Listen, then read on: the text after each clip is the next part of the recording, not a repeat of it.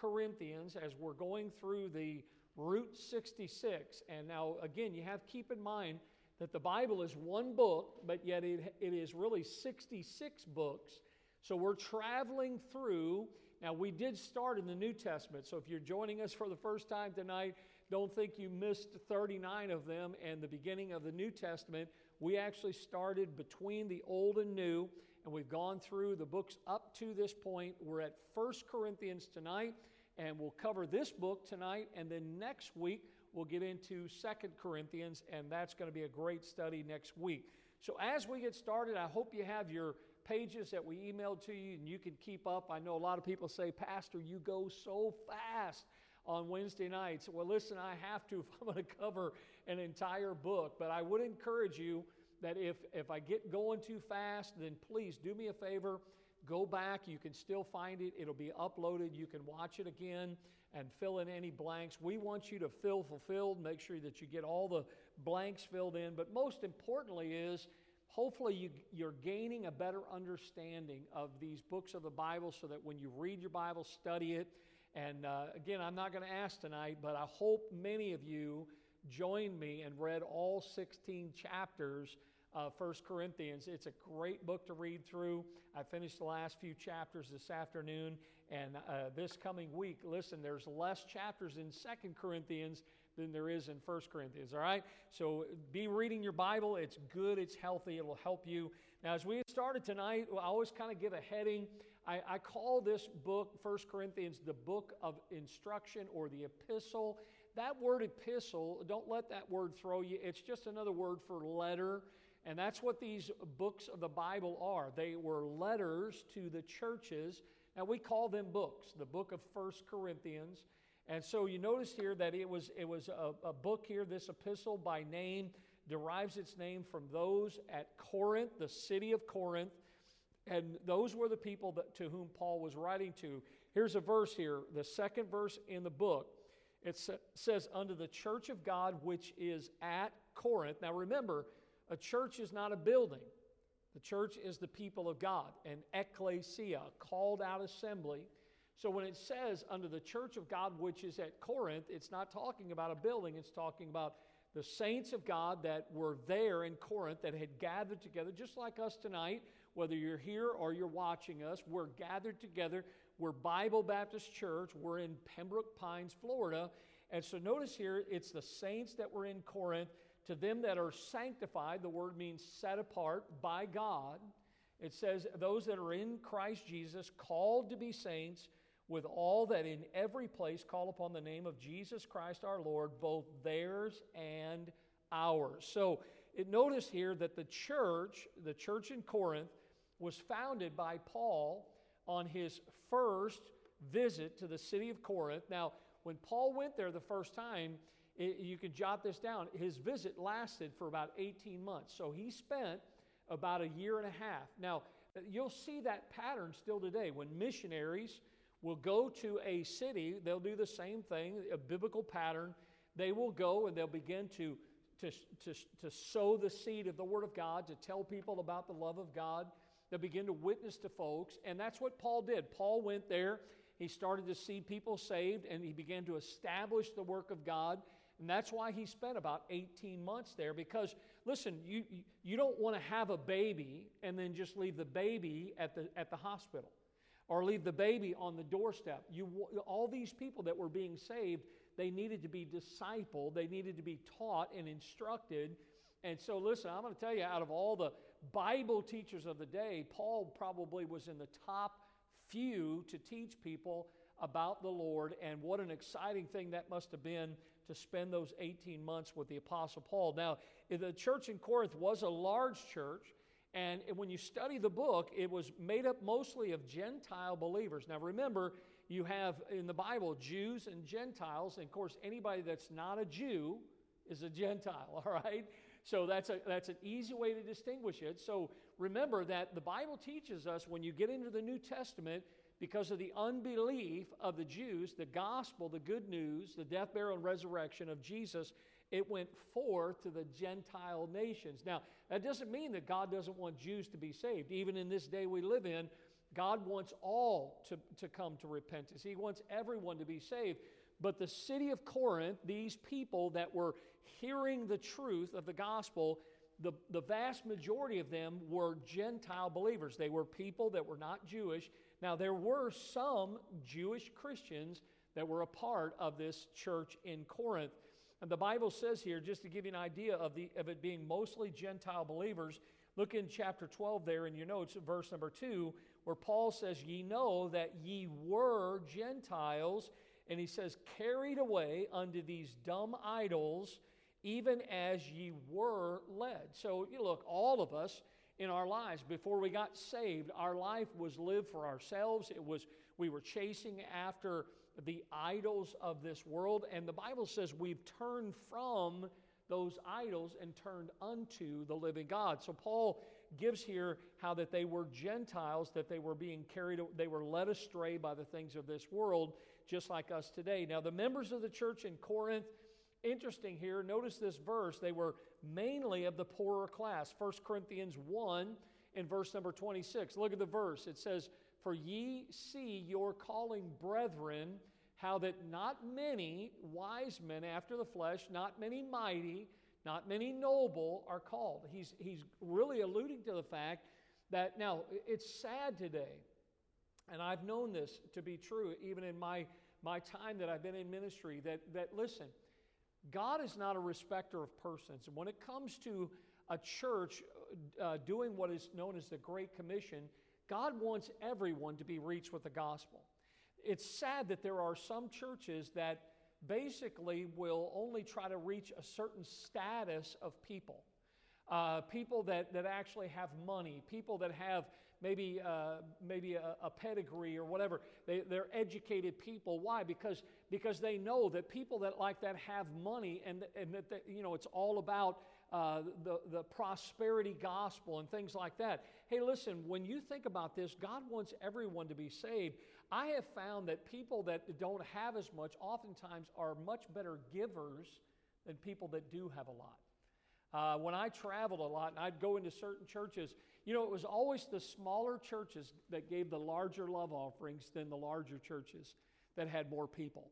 And it's just an amazing thing here. And so, again, when you look at this church, again, the description, and this isn't Paul's words, it's the Word of God, it's basically helping us understand that it was mainly, the church in Corinth was mainly of the poor class of people. Now, under the Romans' uh, rule at this particular time, the city of Corinth and this church, of course, was uh, situated in the city. Corinth was a wealthy seaport city, seaport, and it was given to much luxury. And along with that, there was much immorality, and there was also a lot of heathenism. Now, heathenism is just another way to say paganism, given over to pagan practices and, and a lot of bad things there. I, again, if you're reading your Bible and you read through this, you understand a lot of the paganistic practices. Now, remember this when people get saved, how many of you got saved as an adult? Anybody got saved as an adult? So, about, about maybe a third of the hands here went up, maybe some of you at home. I got saved when I was 20 years old. Now, think about this. When a child gets saved, their, their life is young. They haven't experienced, they haven't gone through so many things. But once a person becomes an adult and they're making choices and they're following after the things of this world, when they get saved, remember that they have to turn away from the life that they were once living. So sometimes when I talk to people, maybe it's not a good thing to use this terminology, but I'll say that when, when that person got saved, they, there was a lot of baggage. There was a lot of things that was in their head. There was a lot of things that was in their heart that was, that was their life. Their life was given over to all of these sinful things. You, you know what I'm talking about? And, and, you know, again, listen, we're all saved by the grace of God. But here's the thought tonight is when you think about this church, uh, you know, w- when I go out and I knock doors here in our community and I, and I meet somebody, very few times do you knock on a door now, now one, of, one of the ladies that's sitting here tonight, I knocked on her door. It's probably been, what, about a year and a half ago now, maybe? and she's been very faithful. And her husband has some health challenges, or he'd be here. And and we just, uh, I just, to me, I, I, every time I see her, it just renews my my confidence that God can lead us to people. And and I remember I knocked on her door and I started I started telling her about Bible Baptist Church and man, you need to come and enjoy. And she says, Yeah, I used to be, I used to come. And I looked at her and said, What do you mean you used to come? She said, I used to come to the church. I said, Bible Baptist? She goes, Yeah. And she told me, Brother Guy, that the last time that she came was the, when Pastor Brown passed away. And, and I was like, wow. And we, we had that conversation. I still remember it. I remember her in her house. Her husband walked up behind her. And so here she is. She's a part of our church. That is rare to run into somebody like that. Most of the time, you have somebody that is so steeped in sin that, as we say sometimes, you have to get them lost before they can be saved. They, they have so much in their life. And listen, that's the average person. Most people you run into, they've, they've tried this religion, they've gone to this church, they've dabbled in this, they've been a part of this. And, and honestly, folks, that is reality, is we, we're running.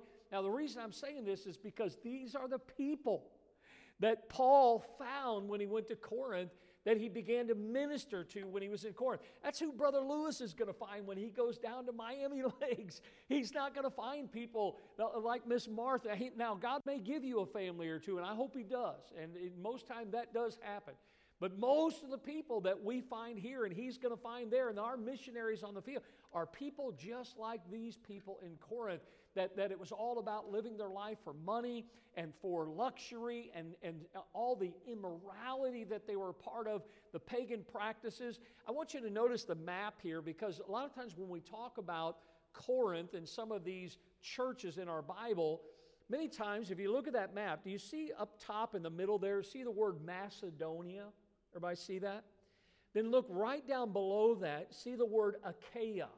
See those two? A lot of times in the New Testament, in some of these books, we hear of Macedonia and Achaia. Remember the Macedonian call that Paul had come over into Macedonia, right? And I think a lot of times we, we need to understand this. Now, if you notice, you can see Philippi up there, you can see Thessalonica up there, Berea up there. Notice over uh, uh, notice, uh, see the word Corinth right there in the middle towards the bottom, all right? Right below the word Achaia. And then if you look straight over from that, you see across the sea there, notice the city of Ephesus. Okay? Now, the one thing I want you to see is if notice there where the word Achaia is, and then see where that body of land is right below it, but there's some water right there. Everybody see that? Okay, go to the next slide there because I want you to see this because when you look at this, there was, that's really an isthmus. And what they would do is, notice the sea out there, that what they would do is instead of going south, going all the way around down underneath of that entire body of land there, what they would do is they would come in by ship and they would, they would travel that water. They'd come down and they literally would take, take everything, including the ship, out of the water and they would take it across the land they put it back in. Now, guess what was there where they took everything out of the water and then carried it up? The city of Corinth was right there. It was position. It was a seaport city, and it was very. It was a very uh, positional. It was a great city for all these things coming right by. Now it's kind of interesting because years later they actually. Uh, like like the uh, Panama Canal, they opened that up to where now they don't have to do that anymore. But I wanted you to kind of mentally understand a little bit about where Corinth was, how it was positioned. Now, here's an interesting statement from the day.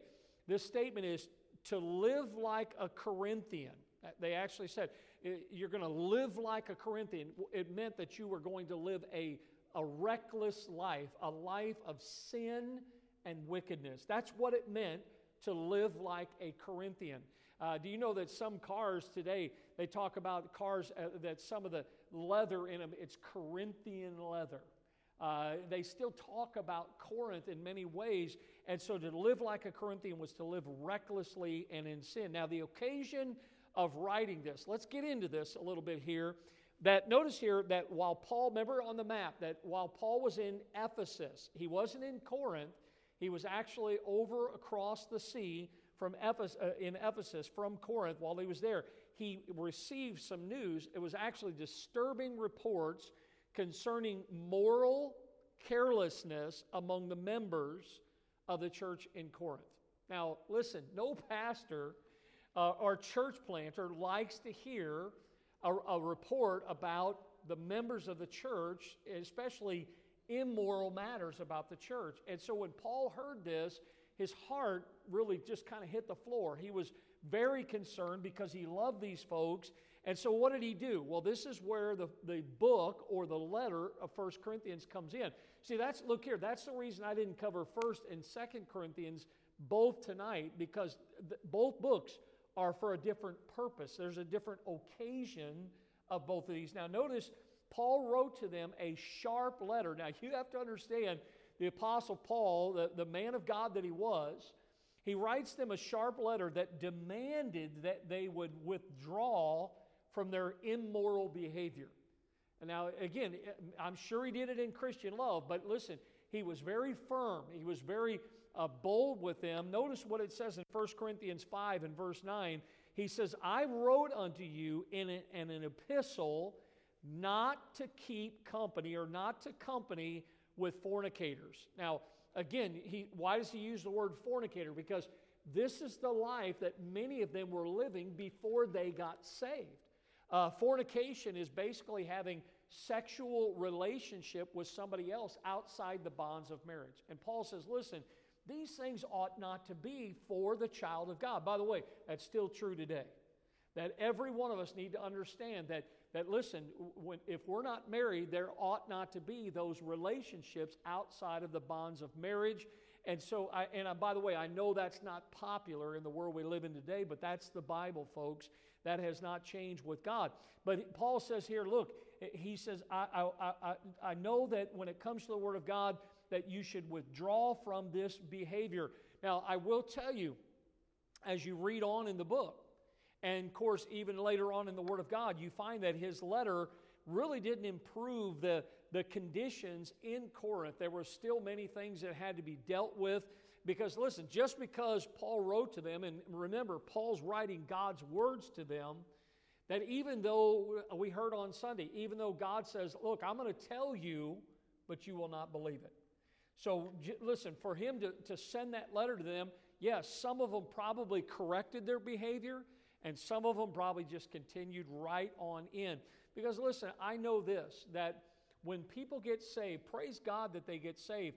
But we all know that there's going to be some struggles in the Christian life and that the flesh is weak and, and the devil is going to continually try to tempt us and, and cause us to, to stumble and fall. Listen, all those things are a reality, and Paul writes to them and tries to help them. Now, it says here in your notes that visitors from the house of Chloe actually brought news to Paul.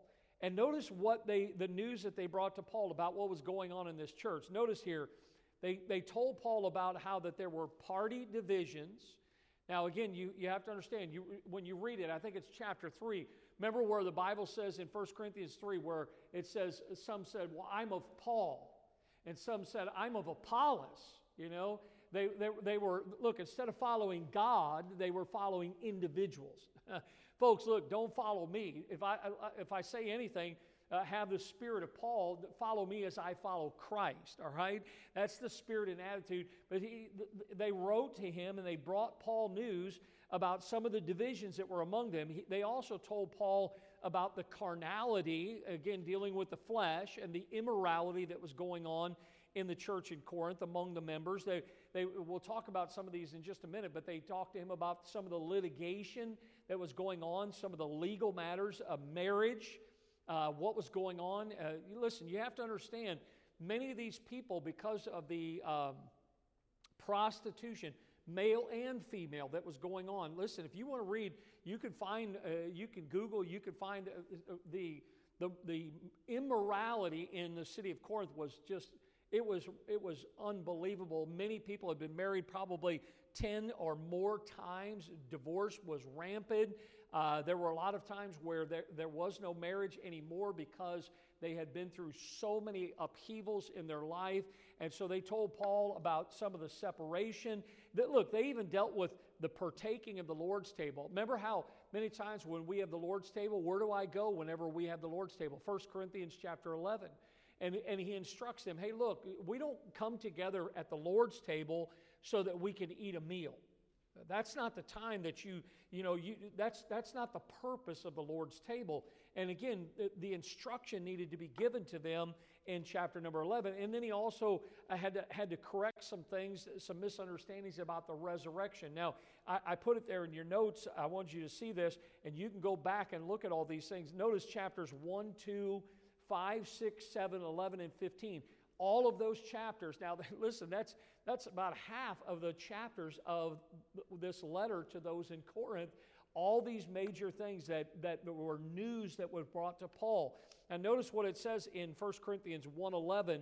As you think about this, the Bible says, For it hath been declared unto me of you. In other words, I got, I got news from the house of Chloe. He says, My brethren, by them which are of the house of Chloe, that there are, notice the word, contentions among you. Now, the word contentions means quarrels, there's debates, there's fighting, there's variance, there's strife. Listen, you have to know that when the church is together, and, and as the Bible says in the book of Acts, you have uh, that you're in one accord, that you're going in one direction with one mind and one heart serving the Lord. You have to know that the work of God is going to go forward, that people are going to get saved and good things are going to happen.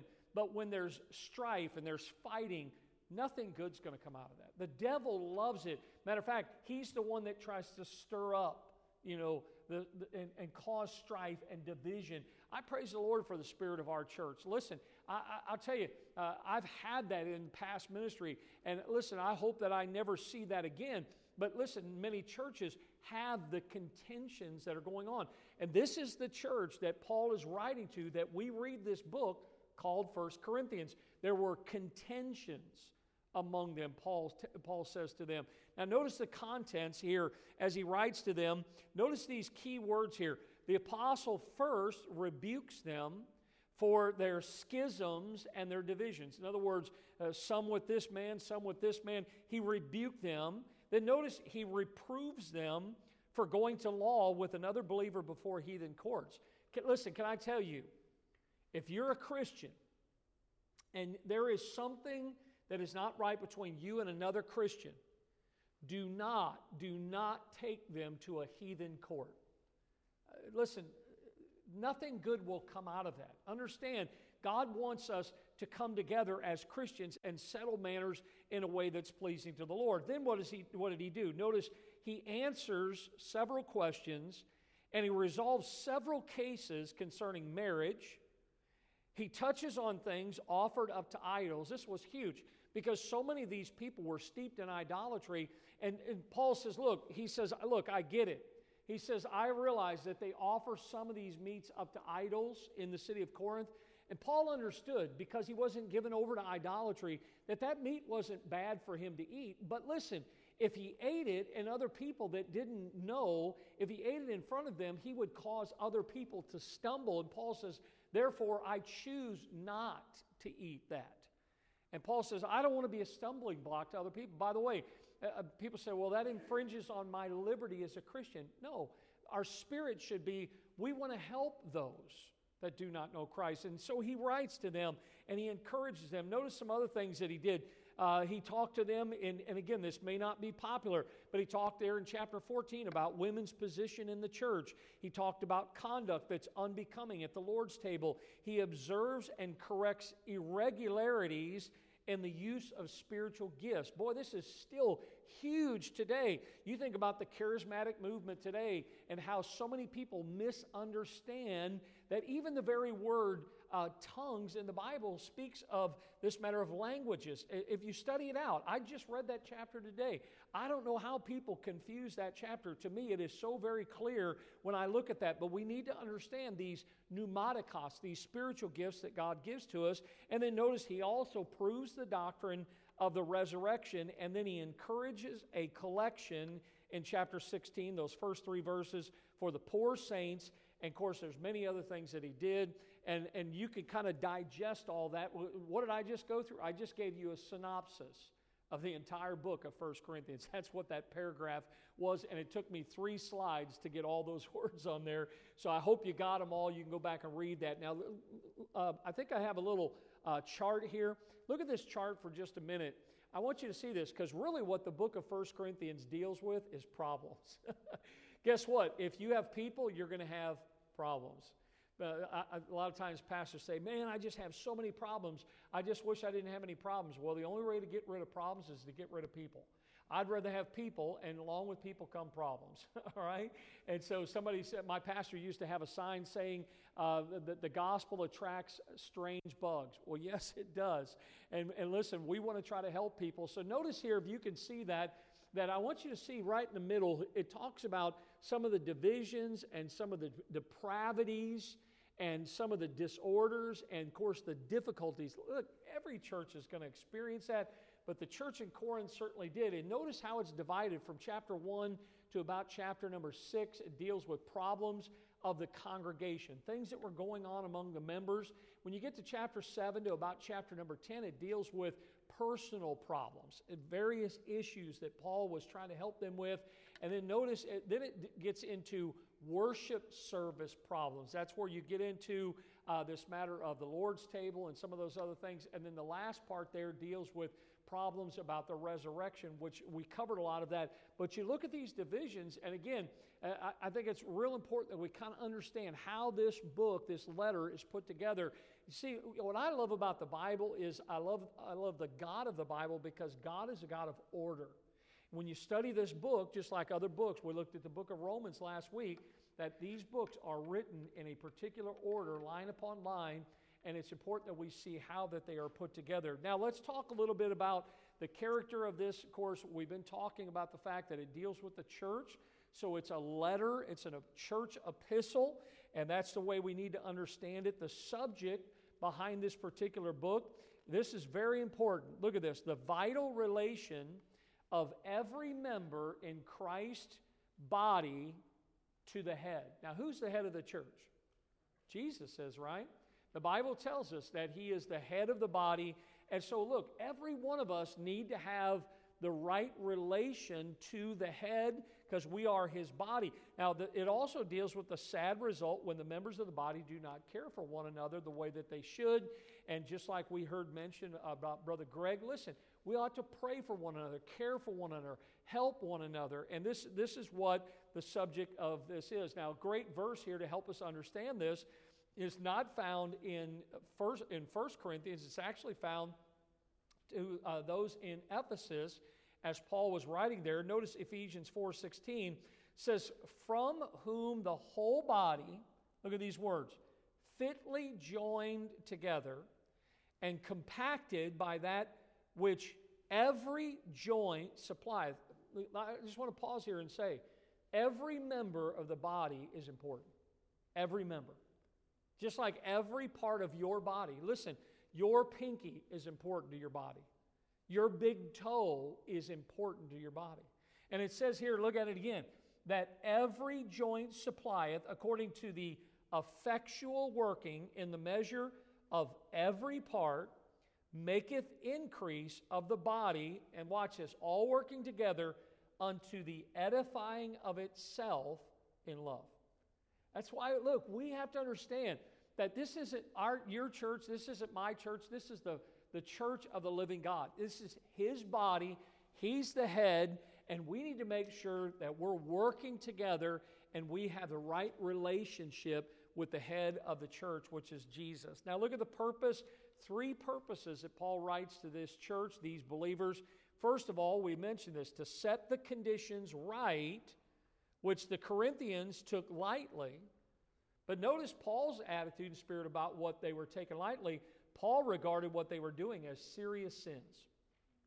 You know why? Because he viewed it in light of the scriptures. See, they, they thought, well, hey, look, it's not a big deal. You know what they were doing? They were thinking back to what it was like before they got saved. But when you and I become a child of God, everything changes. And Paul was trying to help them understand by setting those conditions right. Notice, secondly, Paul also writes to answer some questions that were put on him. They, they began to ask him some things.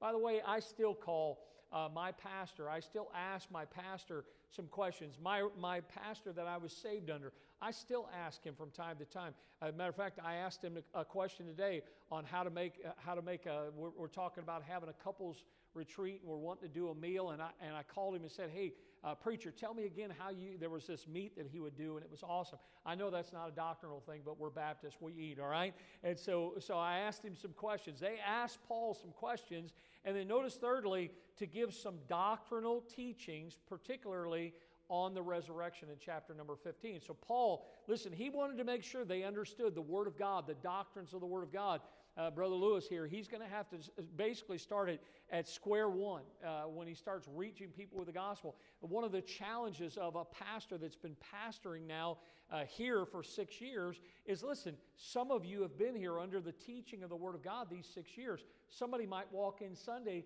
and they just get saved. I, listen, I need to try to help that person understand. That's why we're constantly doing discipleship and other things to try to bring new believers along. That's what Paul was doing. Listen, after spending 18 months with them, he was having to go, watch this, go back and, and remind them again. You know why?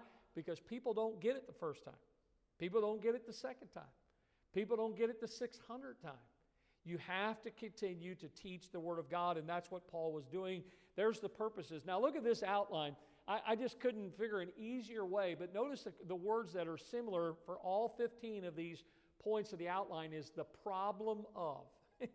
that's what the outline, that's what the book is all about. Now, look at this. Chapter 1, the problem of divisions in the church. We've already covered that. Some were of, of Paul, some of Apollos.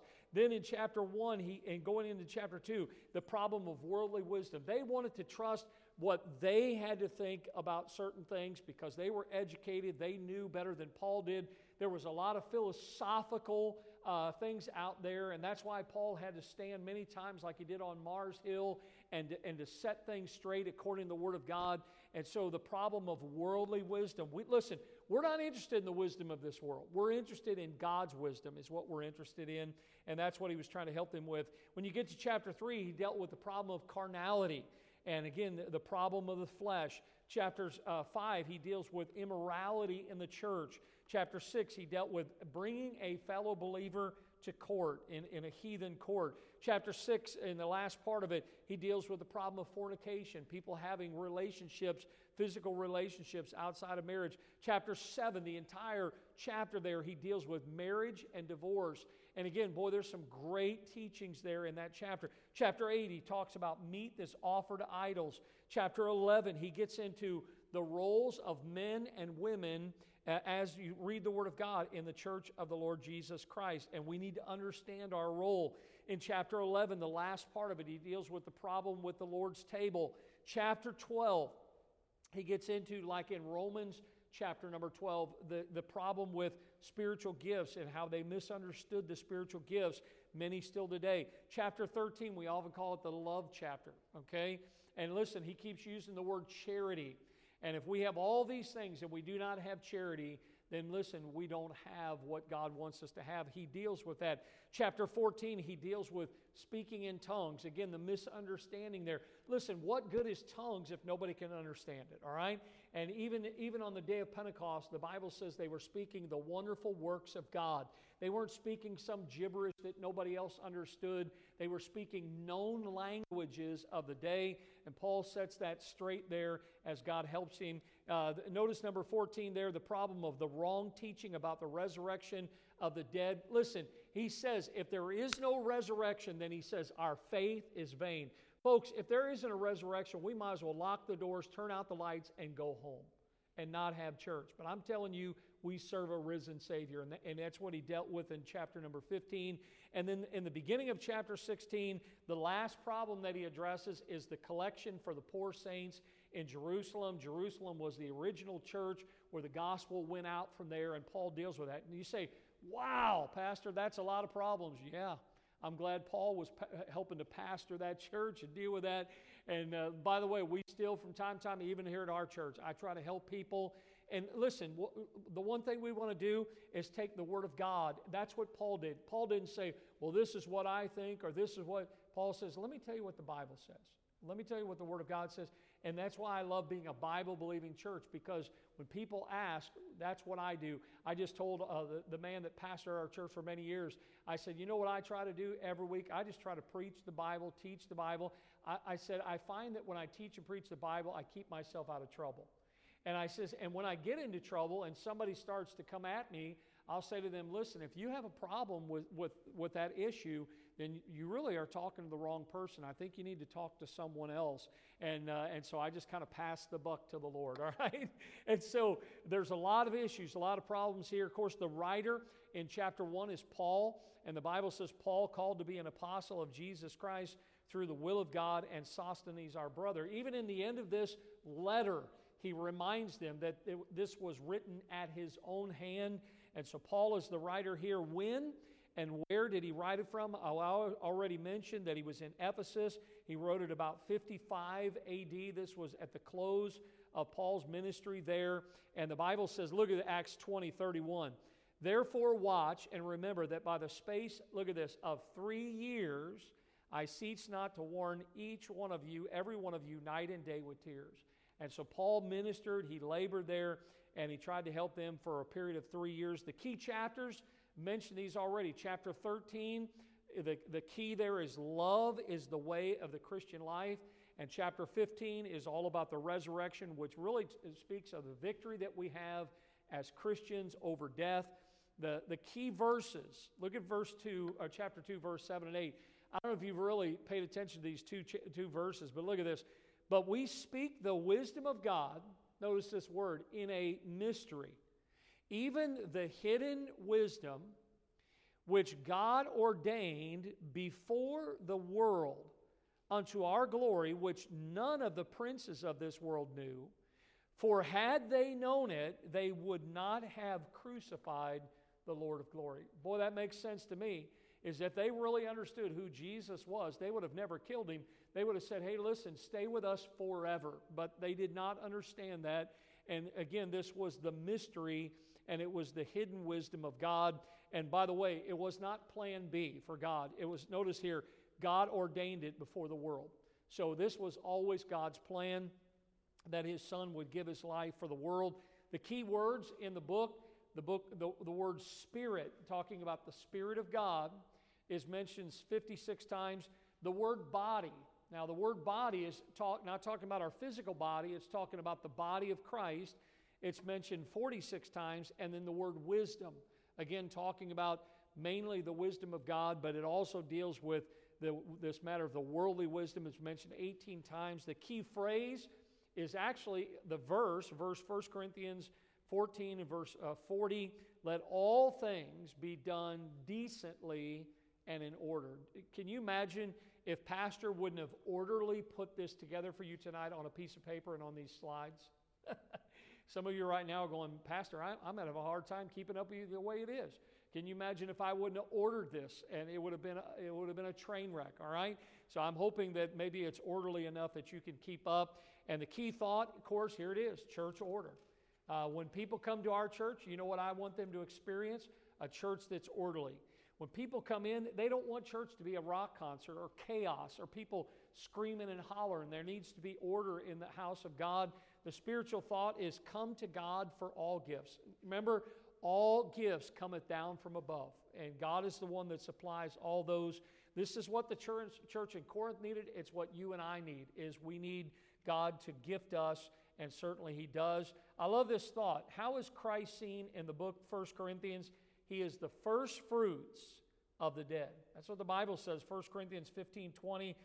Now is Christ risen from the dead, and he's become the first fruits of them that slept. And so, even Thayer, a man that, that really did a lot of studying the Word of God, he defines first fruit as a couple different ways. First fruits can be to offer firstlings or first fruits. And of course, the Bible mentions that we should bring uh, what we have to the Lord, and that's what it means there to bring uh, firstlings or first fruits. The second definition he gives, and this isn't in your notes, it's just free tonight, is to take away the first fruits of the productions of the earth. In other words, it's talking about like your harvest and things like that. It says here, and these things were offered to God, the first portion.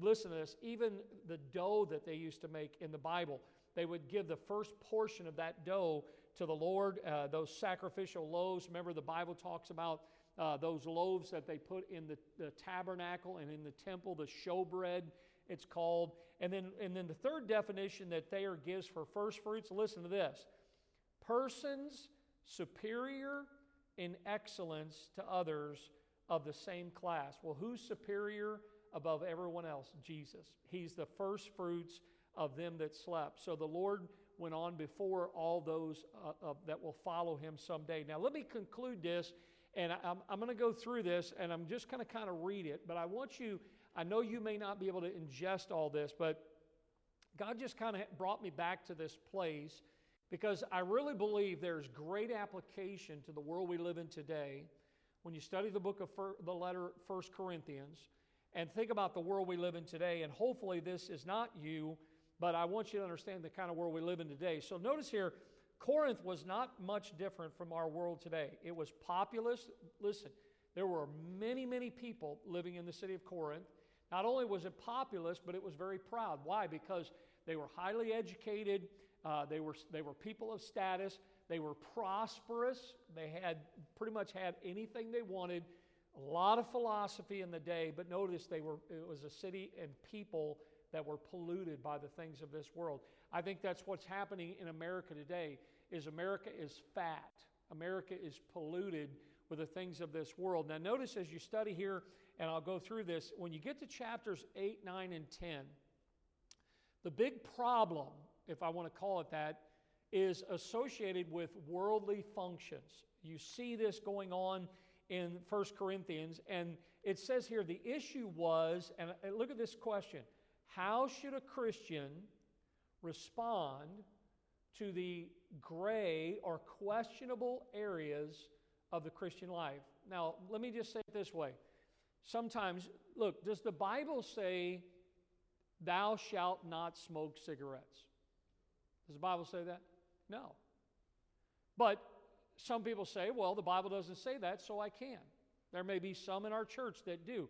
That's one of those areas that, if you want to call it that, a gray area or a questionable area, because there's not a definitive verse that you, you guys with me understand what I'm saying? That's just a, an example, maybe a poor example, but it was just one I thought of. Now, when you think about these questionable areas, this is where you get into something that is known as liberalism. Okay, now let me define what liberalism really is. It, it, refers to people who allow their freedom or the liberty that they have in Christ to become a license to sin. So, in other words, you get these people who, watch this, they really are saved, they're Christians, but they have this attitude that, hey, listen, I'm in Christ. I know that I have eternal life, therefore I can't lose, which is true. You can't lose your eternal life because you never did anything to get it. God's the one that saved you. But what they do is they use that liberty or that license to do whatever they want. Some people will go out drinking and partying and doing this and doing that, and, and they use it as a license to sin. Now, notice here a legalist makes laws, and a liberal disregards the laws. So you have one making laws, one disregarding those laws that are made. A legalist sees no gray areas. Did you hear that? Sees no gray areas. There's no gray areas in the Christian life. He develops his own list of do's and don'ts and relies on his list to make him spiritual. By the way, does that sound like the Pharisees? Because that's what they did. They had these parent acts. There were 38 acts that you could not do on the Sabbath. And if you did that, that's where Jesus said, What if, what if your ox falls in the ditch on the Sabbath? Are you going to leave it there? Uh, so understand, this is, by the way, Jesus dealt with the Sabbath three times in the New Testament. And so, again, a lot of people, they, by the way, just because you have a, a, a list of do's and don'ts doesn't make you any more spiritual than the next person. And a lot of people get very legalistic when it comes to these certain things, these gray areas or these questionable areas. Now, let's read on. The real sin of the legalist is they begin to trust the list or their ability to stay true to the list rather than trusting completely in the grace of God.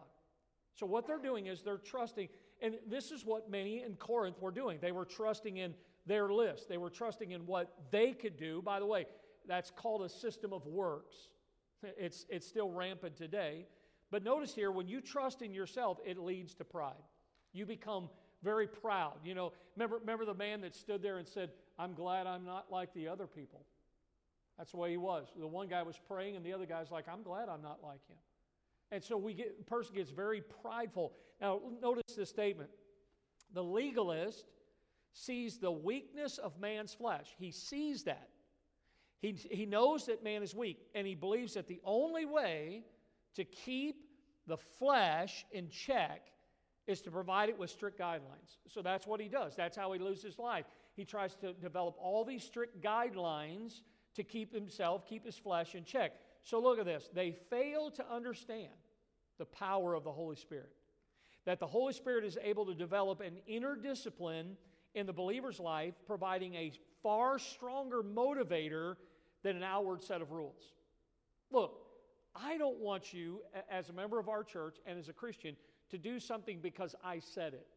I would much rather you do what you do because the Holy Spirit of God motivated you and prompted you to do that. Look, it's, it is wrong for a pastor to stand up here and browbeat and guilt people to do things because, listen, if they do it, they're doing it for Him and not for, God, for the Lord. And so we see here that as, as many of these that are very legalistic, they do not understand the power of the Holy Spirit. Now, look at this statement true standards, biblical standards in a believer's life are not the means of spirituality, they are the fruits of spirituality. So, as you, as you look at a person's life, look, it's evidence that God is working in that person's life. That's the fruit that is coming out of those biblical standards. Now, notice it is not the absence of worldly practices in our lives or faithful service that makes us spiritual. Separation, listen, separation and service are to be the results of being spiritual. I, I want to separate myself from the things of this world because this is what the Bible teaches me. This is what God would have for the Christian. And those are the results of being spiritual, not a formula for me obtaining spirituality. Okay, look at the next statement. Three statements about this matter of license. Remember, I said earlier that what happens is that there are those who have the liberty in Christ, and so what they do is they use that liberty as a license to sin. So notice, license sees nothing wrong with anything. I can do whatever I want. You know, I'm saved. Notice st- second statement. License becomes an excuse to fulfill the, the, the, the uh, desires of the flesh. Uh, you, you, think about the, the cruise line. Listen, there's no mistake. They knew what they were doing when they named it Carnival. The word carnival is flesh. Like I love carne asada, carna. It is flesh, meat. It's, it, it, it's, it, it deals with the sinful practices of the flesh.